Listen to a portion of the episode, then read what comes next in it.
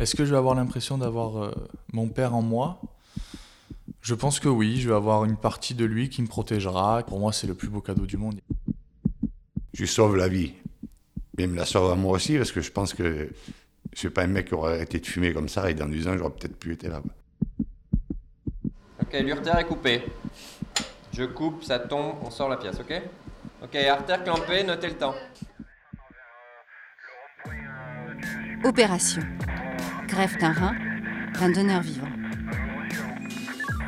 Le parcours de soins de la transplantation rénale. Je m'appelle Rémi, j'ai 25 ans, j'habite à la Garde, dans le Var, et aujourd'hui je vais me faire greffer. Je suis rentré euh, totalement pour autre chose. Je suis rentré parce que j'y arrivais plus à marcher. Et du coup, ils ont fait une, analyse d'urine et une prise de sang, et de là, ils ont découvert euh, cette maladie. C'est la maladie de Berger. C'est une maladie euh, auto-immune. Ça arrive beaucoup aux jeunes garçons. Ça s'est passé il y a deux ans et demi, en août, le 26 août, exactement. C'est l'anniversaire de ma sœur. du coup, je, m'en rappelle. Puis c'est un choc un peu. On n'a rien demandé, ça nous tombe dessus comme ça. Donc au début, ils pensaient que j'avais qu'un rein, donc on a fait euh, des euh, échographies. Et ça avéré que j'en avais deux et que euh, on a mis le doigt sur cette maladie. On m'a dit que j'avais donc la maladie de Berger, euh, qu'il y avait trois cas possibles. Euh, Le premier cas, c'est que ça chute euh, rapidement et qu'il fallait passer à la greffe. Il y a un deuxième cas où ça, reste comme ça et on a, avec les médicaments, on peut vivre normalement. Ou le troisième, c'est que la maladie s'en aille. Et ça a été le premier cas. Ça a chuté très rapidement en fait. Je vérifie ma tension. Pour l'instant, euh, elle est tout à fait correcte post-intubation. Moi, j'ai réagi très mal. Je me demandais pourquoi moi. Je l'ai pris un peu comme une malédiction, on va dire. Donc, euh, ben, la greffe, euh, on en parlait au fur et à mesure des rendez-vous avec les médecins. On en parlait de plus en plus parce que je commençais à être de plus en plus fatigué. Et donc, dans ma famille, on est beaucoup soudés.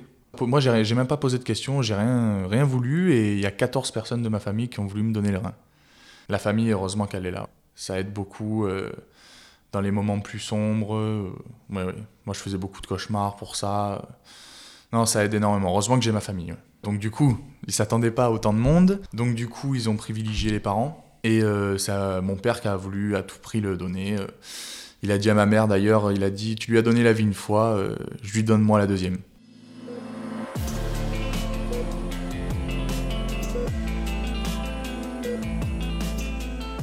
Le docteur euh, Mathieu Durand, je suis chirurgien urologue et transplanteur et aujourd'hui je dois m'occuper de la réalisation d'un prélèvement de rein chez un patient sain qui a la chance de donner euh, son organe à son fils. Le but de l'intervention, c'est de faire une dissection extrêmement minutieuse du rein que nous allons prélever, en l'occurrence est le rein droit. Et une fois que la dissection sera prête, c'est-à-dire qu'on aura isolé les pédicules vasculaires, les vaisseaux qui le vascularisent, et le petit tuyau qui en sort qui s'appelle l'urtère, une fois qu'on aura bien tout identifié, une fois que la deuxième équipe de chirurgiens sera en salle pour recevoir le greffon, une fois que le patient receveur sera lui-même dans l'autre salle en attente d'être endormi, à ce moment-là, qui est un moment d'intense émotion pour le coup et de concentration très forte pour l'ensemble des opérateurs, je dirais top, je clamperai l'artère, nous sortirons le greffon. C'est le seul moment où il y aura une petite incision un peu plus importante d'à peu près 5 cm au bas du ventre du patient. Et je transmettrai ce greffon à la deuxième équipe chirurgicale pour qu'elle prépare le greffon pendant que la deuxième équipe d'anesthésie endormira le patient dans une autre salle. Le patient receveur.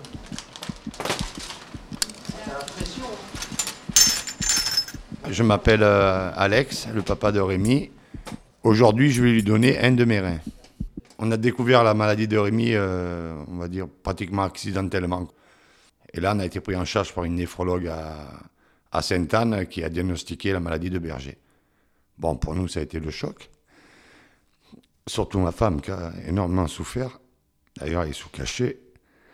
Pour moi, c'était une évidence de, de lui donner mon rein. Donc, euh, j'ai arrêté de fumer, j'ai arrêté de boire. Enfin, je buvais pas, je buvais l'apéro comme tout le monde. hein. Je me suis remis au sport. J'ai perdu 27 kilos. Le drame de ma vie, ça aurait été qu'on me dise euh, Monsieur, vous fumez, ou vous êtes trop gros, ou vous ne pouvez pas y donner le rein. Quoi. Ça, j'aurais pas pu l'accepter.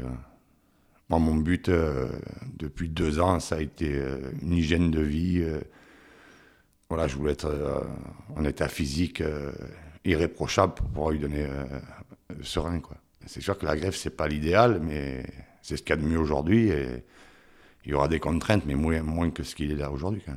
Sa mère l'a pris en charge ben, dès le premier jour. Les médecins, les rendez-vous, les, les questions à poser. Elle, a beaucoup regardé sur Internet aussi. euh. Ma femme, ça fait 2-3 ans qu'elle vit avec ça. hein. Des fois, on s'attrape un peu parce qu'elle va, trop loin. Moi, je veux pas regarder ce qu'il y a sur Internet. Moi, je vois la néphrologue, elle me dit. moi, j'ai fait confiance au médecin, un peu comme mon fils. hein. Et après, je fais cette opération. euh, Mais pour moi, c'est logique. quoi. Je sais pas comment vous expliquer. C'est normal. C'est ben, c'est mon fils. hein.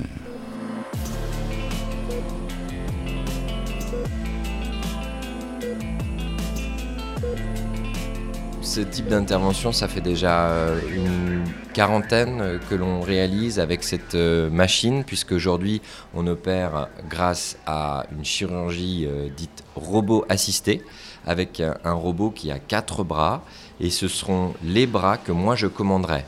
Je serai donc à distance euh, du patient.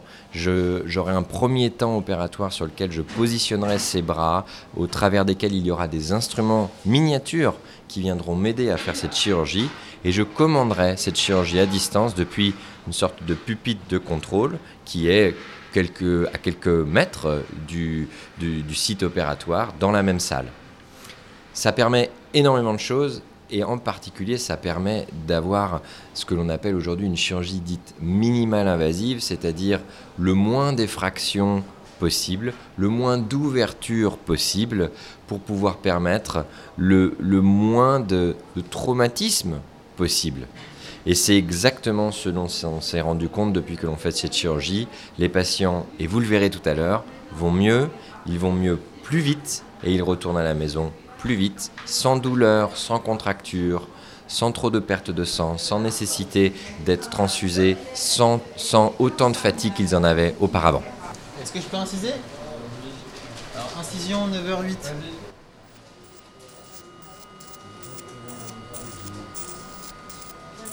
La particularité des, des prélèvements euh, chez des patients sains, c'est justement qu'ils sont sains.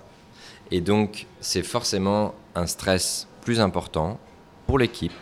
Ça veut dire pour les anesthésistes, les infirmiers, et puis bien sûr pour le chirurgien et son aide, l'interne de chirurgie.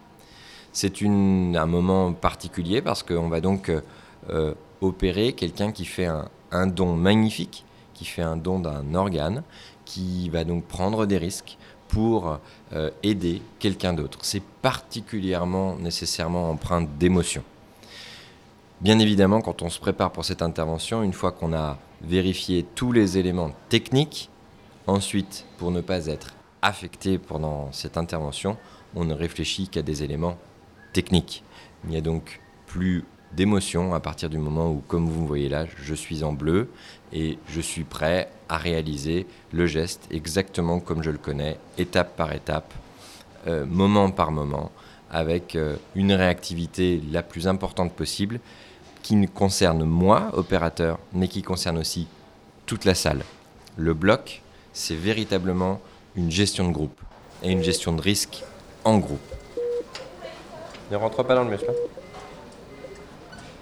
Je m'appelle Laetitia Albano, je suis médecin néphrologue au CHU de Nice et je m'occupe quasi exclusivement des transplantés rénaux. La transplantation rénale est le meilleur traitement de l'insuffisance rénale chronique en termes de qualité de vie, mais également de quantité de vie. La durée de vie euh, d'un greffon issu d'un donneur décédé est d'environ 10 ans et la durée de vie d'un greffon issu d'un donneur vivant est d'environ 15 ans. Les donneurs vivants sont extrêmement euh, analysés et donc on est sûr de prélever des greffons d'excellente qualité. La deuxième chose, c'est l'ischémie froide, c'est-à-dire le temps où le rein est hors du corps, qui est de quelques minutes à quelques heures dans le cas d'un donneur vivant. Et puis il y a des petites choses à côté, mais qui impactent également. C'est-à-dire que euh, le donneur vivant est programmé, donc vous avez des chirurgiens qui, sont, qui vont très bien, qui se sont levés du bon pied, qui savent qu'ils vont avoir telle opération à un bon moment de la journée.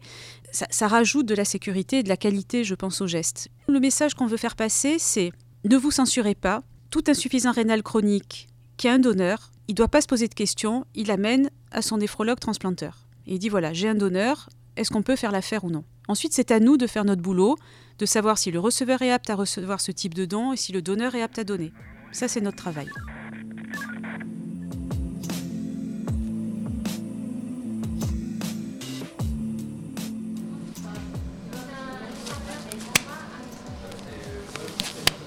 Le début de l'intervention consiste toujours à réaliser une incision qui ressemble un petit peu à l'incision que l'on fait dans la césarienne, c'est-à-dire une incision qui est en bas du ventre et qui consiste à préparer l'endroit par lequel nous sortirons tout à l'heure le greffon.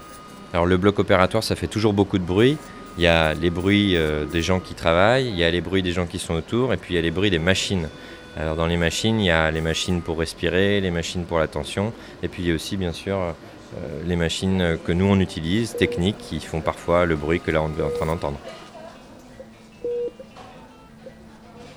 Alors là c'est un moment particulier dans l'incision, on a, on a réussi à, à réaliser euh, ce que l'on doit faire, c'est-à-dire rentrer entre guillemets dans le ventre du patient.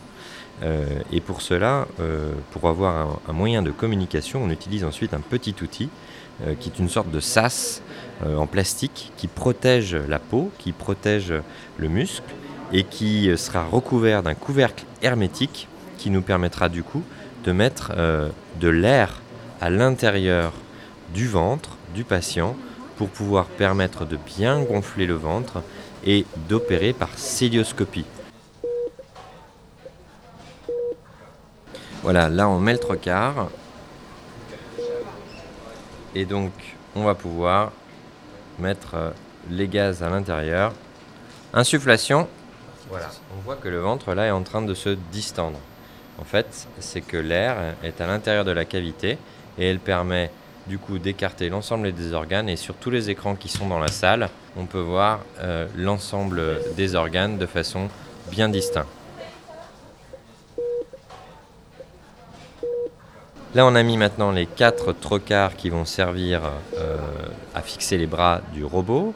Et on va maintenant positionner deux autres trocars qui vont servir en réalité à l'assistant opératoire, qui est chez nous un interne euh, ou un autre chirurgien, et qui a besoin d'avoir lui-même deux entrées pour ses propres instruments, qui peuvent être une pince, qui peuvent être un ciseau, pour pouvoir euh, agir en plus des bras du robot. Ce qui veut dire qu'au total, il y a en fait six bras en permanence sur le patient pour réaliser cette intervention. Allez, on pousse le ciel-éthique et puis on peut avancer le robot. Ne bougez pas la table d'opération tant que Da Vinci est arrimé. Voilà, quand on s'installe à la salle, euh, dans, au pupitre de commande, à la console euh, de, de ce robot, Évidemment, euh, aujourd'hui, il est très sophistiqué et on a beaucoup de technologies embarquées. La particularité de ce modèle-là, c'est qu'il y a donc effectivement deux consoles. Deux consoles, une pour euh, le chirurgien qui euh, va opérer et puis une aussi pour un étudiant, un élève, un interne qui voudrait se renouveler sur une technique, répéter inlassablement les mêmes gestes parce que c'est la répétition des gestes qui fait la perfection en chirurgie. Alors, Là, évidemment, derrière cette petite couche-là, c'est le greffon que je vais euh, opérer. Mais avant d'accéder à ce greffon, je vais euh, essayer de trouver une astuce pour soulever le foie, ici, qui est effectivement euh, juste devant la zone de l'intervention. Ok, tu vas pouvoir mettre le trois quarts, s'il te plaît? Je pense par ici.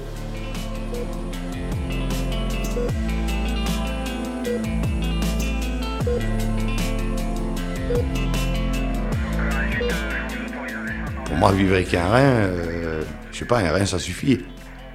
J'en ai deux. J'ai la chance avec le bon Dieu que c'est deux beaux reins, deux gros reins avec, un fort débit. Bon, moi, ça va m'aider parce qu'un rein va récupérer un tiers de l'autre, qui sera plus. Et mon fils, qui en aura qu'un, il aura un bon rein aussi, que lui va récupérer aussi. Je crois qu'on récupère un tiers de, de plus dans l'année qui suit. Donc, euh, dans ce malheur et de la chance, euh, bon, j'en donne un, mais c'est des reins de compétition. Donc, euh, on est content là-dessus, quoi. C'est rare, mais c'est vrai. J'ai aucune appréhension, aucun stress. Non, je suis content, comme, si, comme, comme je pars en vacances, je suis content, mais ça, c'est pareil.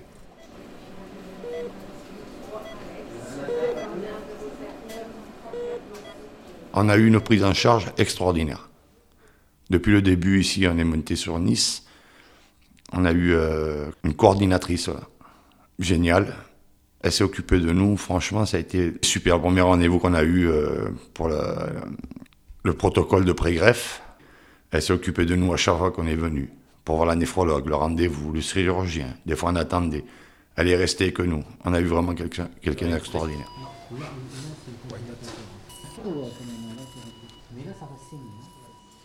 Je suis Annette Grapsy, je suis infirmière coordinatrice transplantation rénale au CHU de Nice. Euh, Mon rôle en tant que coordinatrice commence avec la prise de contact euh, du donneur vivant et de son receveur. En règle générale, je suis contactée soit par le néphrologue euh, qui suit le patient insuffisant rénal ou euh, parfois les patients euh, s'adressent directement à moi. Si vous voulez, j'ai un peu ce, rôle d'interface pour ce couple, le receveur, qui, euh, bah, qui a un peu la pression de, de prendre le rein de, ce, de, son proche et en même temps qui, qui souhaite que ça, que ça puisse se faire mais euh, il l'exprime pas comme tel.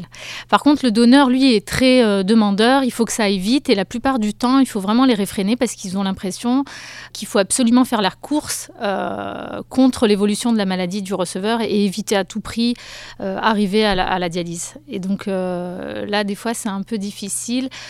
De, leur faire entendre que nous, on est là pour les accompagner, pour faire en sorte que euh, la procédure les amène à une possible greffe à partir de donneurs vivants, euh, comme l'a dit le docteur Albano, en sécurité, aussi bien pour le donneur que pour le receveur, euh, mais euh, que le receveur va faire son chemin qui lui est propre et que l'évolution de sa maladie, euh, on ne peut pas toujours la maîtriser.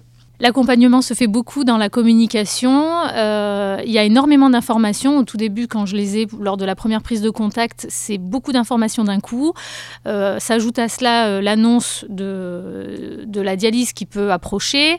Donc, ils sont un peu bousculés et puis ils savent pas par où commencer et, et, comment faire. Et puis souvent, ils pensent qu'ils vont devoir un petit peu se débrouiller tout seuls puisque la plupart du temps, les receveurs se sont débrouillés pour faire l'ensemble des examens du bilan pour l'inscription, alors que là, pour le donneur, euh, tout est organisé. Enfin, je programme tous les rendez-vous, je leur explique étape après étape.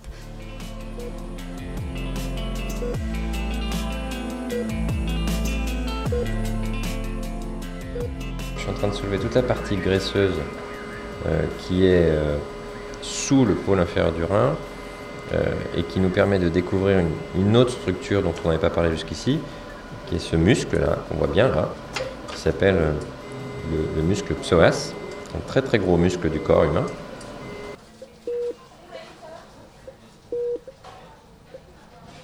Là, il y a des vaisseaux dans tous les sens. Donc il faut faire très attention.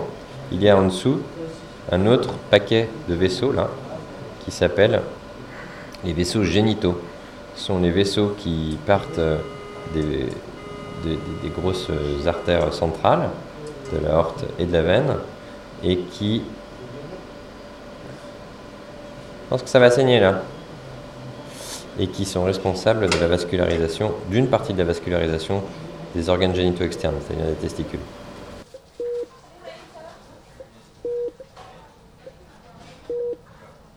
On peut appeler le patient receveur? Ok, merci. Là, j'arrive à un temps de l'intervention où je commence d'avoir euh, euh, bien identifié toutes les structures qui sont importantes le rein, l'urtère, la veine, l'artère. Il y a encore du travail à faire, mais pour pouvoir euh, anticiper toutes les étapes, il est important déjà de prévenir les équipes dans les étages d'hospitalisation pour qu'elles préparent, qu'elles finissent de préparer le receveur pour qu'il puisse descendre lui-même dans la salle en face de sa salle opératoire.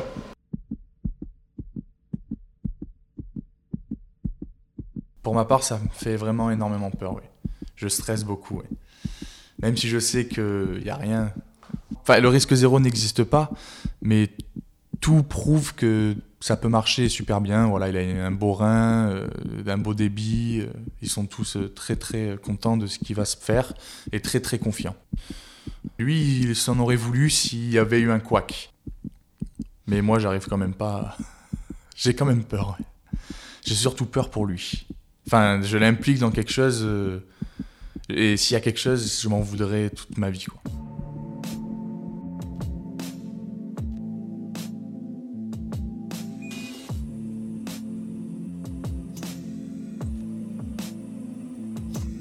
Là, à cet instant-là, on a suffisamment avancé. On, peut appeler le deuxième chirurgien.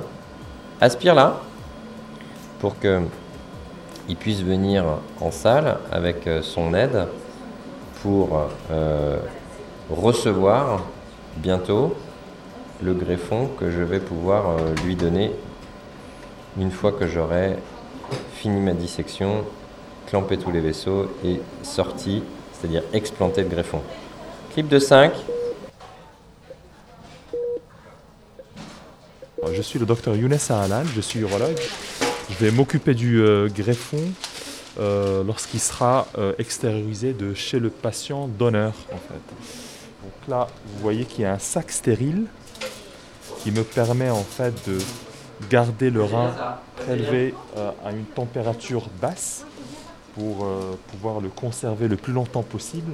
Il faut donc qu'on soit complètement synchronisé pour que la table soit prête euh, pour recevoir le greffon dès qu'il sort de la patiente pour diminuer au maximum le temps d'ischémie chaude, on appelle, c'est-à-dire le temps pendant lequel le rein est à l'extérieur sans qu'il soit refroidi. Donc là, on est prêt, on, attend. On va le mettre euh, au frais et puis euh, le temps de préparer l'autre patient, le receveur, le, rein il sera préparé et gardé au frais. Ok, terminé. Encore plus au sud, mais on est à un mètre. Là, on est à 2 mètres. Là, deux mètres. Ouais, mais ouais, on a, Donc là, ben, l'intervention est, est finie ou presque. On va fermer, suturer le- les orifices euh, sur la peau du, du malade. Donc tous les orifices par lesquels on a passé les petits euh, trocars, plus l'orifice principal parmi lequel on a ressorti euh, évidemment la, la pièce opératoire. Et hum, on va pouvoir euh, préparer le malade pour sa salle de réveil. Il se réveillera tranquillement pendant les deux heures de salle de réveil, puis ensuite dans le service. On a eu combien de pertes euh, de sang? Zéro. Donc voilà, c'est typiquement un vrai bénéfice. Il n'y a pas de perte sanguine. Et hum, de l'autre côté, le rein il a été euh, perfusé, refroidi. Le temps d'ischémie tiède a été réduit à son maximum, je crois à 5 minutes. Donc c'est vraiment particulièrement bien parce que ça limite toute la toxicité euh, de la chaleur euh, euh, et de la mort cellulaire possible. On a une bonne préservation. Il va le plonger dans la glace le temps qu'on prépare le deuxième patient pour pouvoir être greffé. Fin de la première partie. Soulagé.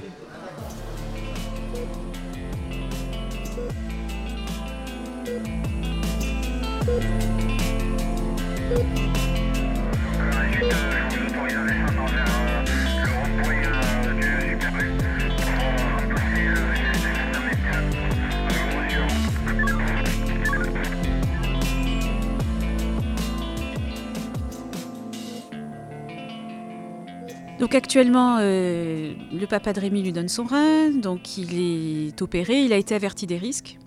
Le risque de mortalité, le risque hémorragique, le risque périopératoire, le risque à plus long terme, etc. Donc tout ça est détaillé. On leur explique aussi euh, qu'ils peuvent se désister jusqu'à leur entrée au bloc opératoire. Ce donneur a été parfaitement sélectionné. On sait très bien qu'en principe, en lui enlevant un rein, il va rester normorénal euh, à peu près jusqu'à 80 ans, statistiquement. Donc là, je vous parle du, médical pur. Il est recommandé maintenant que les donneurs, après avoir donné, voient un médecin généraliste ou un néphrologue une fois par an pour vérifier que la fonction rénale est parfaite ou pas, ou justement, enfin, qu'il y ait, une vue sur cette fonction rénale par un examen sanguin et urinaire, une prise de pression artérielle, Et tous ces renseignements sont colligés par le centre préleveur ou greffeur, donc nous, et tous les centres de France, où un registre est tenu par l'Agence de la biomédecine, qui permet de colliger toutes les données sur les suites de greffe.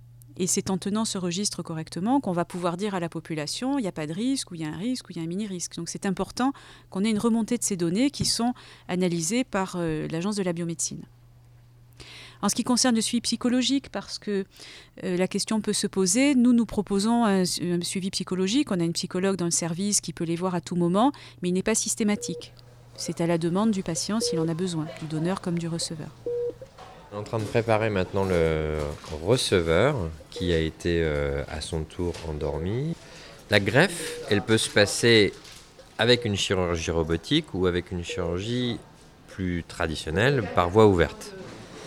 Dans le cas présent, on va utiliser une technique de voie ouverte euh, et il faut bien comprendre, c'est très important de, l'intégrer, que le greffon que l'on va mettre en place ne va pas remplacer le rein d'origine du patient.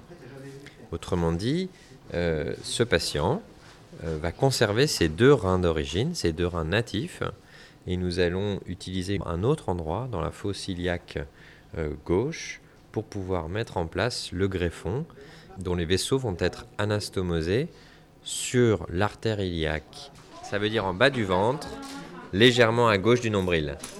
Ça ne se voit pas parce que c'est en fait euh, un peu caché derrière la peau et puis derrière euh, l'épaisseur de la graisse sous-cutanée. Chez les patients très maigres, il peut y avoir un petit relief quand même. Mais pour la plupart des patients, le greffon, qui lui mesure environ 10 cm par 5-6 cm, n'est pas visible dans cet endroit-là.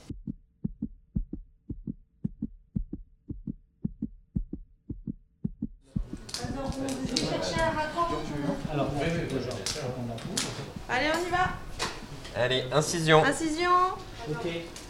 La bistouri électrique.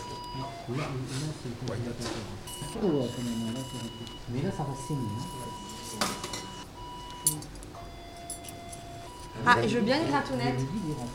Mets-toi dedans. Et je veux bien une aspine tête normale. Alors, Ah, on voit très bien que par rapport à l'incision de tout à l'heure, hein, je suis sur une ouverture qui est beaucoup plus importante. Donc là, on arrive justement sur la zone où il y a les deux euh, vaisseaux principaux sur lesquels on va se greffer. On voit d'ailleurs là le relief bleuté de la veine euh, iliaque qui est assez importante chez lui. C'est une chance, c'est pas toujours le cas. Et juste euh, dessous, pour l'instant, caché par la graisse, il y a l'artère, un peu plus externe.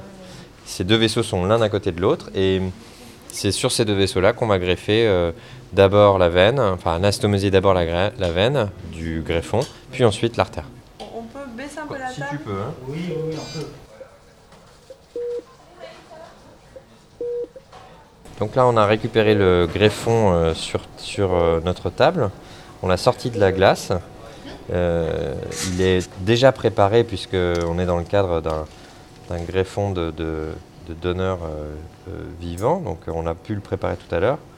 On a cette veine qui finalement n'est pas si petite, qui fait environ euh, Ah 1 cm et demi, 2 cm de longueur, avec une, une artère suffisante de 2 cm. La particularité des greffons de donneurs vivants, c'est qu'ils n'ont pas ici de patch, c'est-à-dire tout simplement euh, que ça veut dire que c'est plus difficile à greffer qu'un greffon normal. Donc là, on est prêt à clamper les vaisseaux, en particulier clamper la veine. Et avant de clamper la veine, on passe un produit qui fluidifie un peu plus le sang. C'est pour éviter d'avoir des caillots. On fait des comptes Clampage.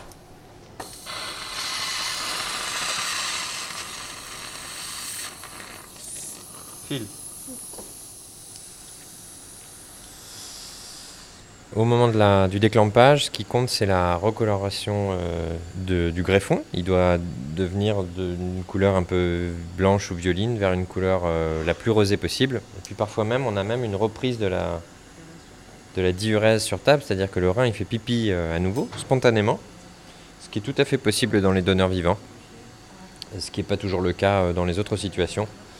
Euh, c'est pas un critère de forcément pronostic derrière de bons résultats. hein. C'est une sorte de satisfaction immédiate, euh, Mais euh, de toute façon, il faudra toujours attendre euh, la reprise de la vraie diurèse du patient quand il refera pipi. Les résultats de l'écho-doppler que l'on va faire dans les 24 premières heures pour vérifier qu'on a une bonne perfusion du greffon. Et puis même derrière, la fonction rénale.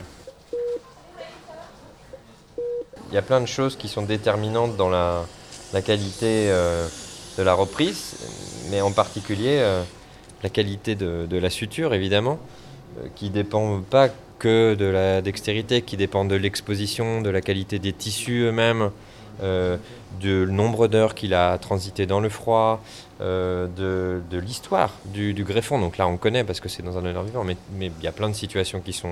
Enfin, il y a d'innombrables situations en réalité. Donc il ne faut pas résumer ça juste à, un geste chirurgical, c'est vraiment un ensemble d'éléments. Là maintenant, euh, on voit qu'il a repris une couleur quand même très satisfaisante, il est rose, on, pourrait presque le voir euh, euh, couler, faire pipi, c'est pas le cas, mais c'est- vraiment pas, ni grave ni pas grave. Donc maintenant qu'on a une bonne couleur, qu'on a vu qu'il n'y avait pas de saignement au niveau des vaisseaux, on en avait un tout à l'heure qu'on a corrigé, on va pouvoir remettre le greffon dans sa petite loge qu'on a constituée, qui va donc être un peu à l'arrière du ventre euh, lui-même et un peu protégé. Le compte est bon, il est 14h44. Le lien entre le donneur et le receveur est, est très fort. Euh, c'est vrai que cette procédure va encore plus les rapprocher, d'autant pendant la procédure. D'après une étude qui avait été effectuée par euh, l'Agence de la biomédecine et le Centre de Nancy, euh, en 2012, il s'avère que les liens entre les donneurs et le receveur, pour la plupart du temps, ont été renforcés après le don. Et hum, nous, par exemple, même si le donneur et le receveur ne sont pas dans le même service, le lendemain de, la, chirurgie, je vais souvent rendre visite au donneur et je l'accompagne en, fauteuil euh, rendre visite au receveur qui, lui, est dans un autre euh, service et qui ne peut pas se déplacer. Émotionnellement, c'est beau parce que du coup, euh, ils sont contents de se voir, voir que tout se passe bien. Et, puis moi, après, je les laisse en intimité le temps qu'ils souhaitent et puis c'est très beau.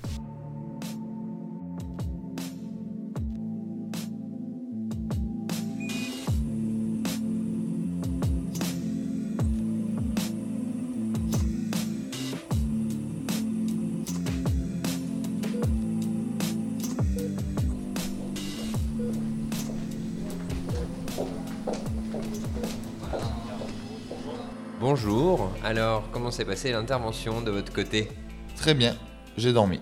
Bon, c'est parfait, hein. le rein il a déjà bien uriné, bien fonctionné. L'intervention elle a duré à peu près une heure euh, et demie, une heure cinquante.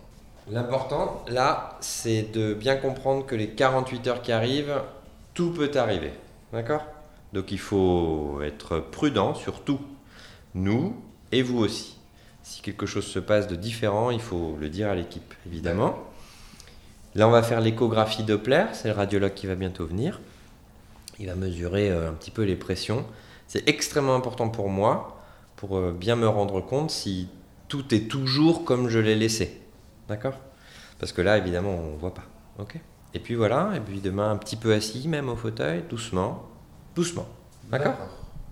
Et puis les néphrologues sont là pour mettre en place tout le traitement anti-rejet. Parfait. Merci beaucoup. Allez, je vais voir père.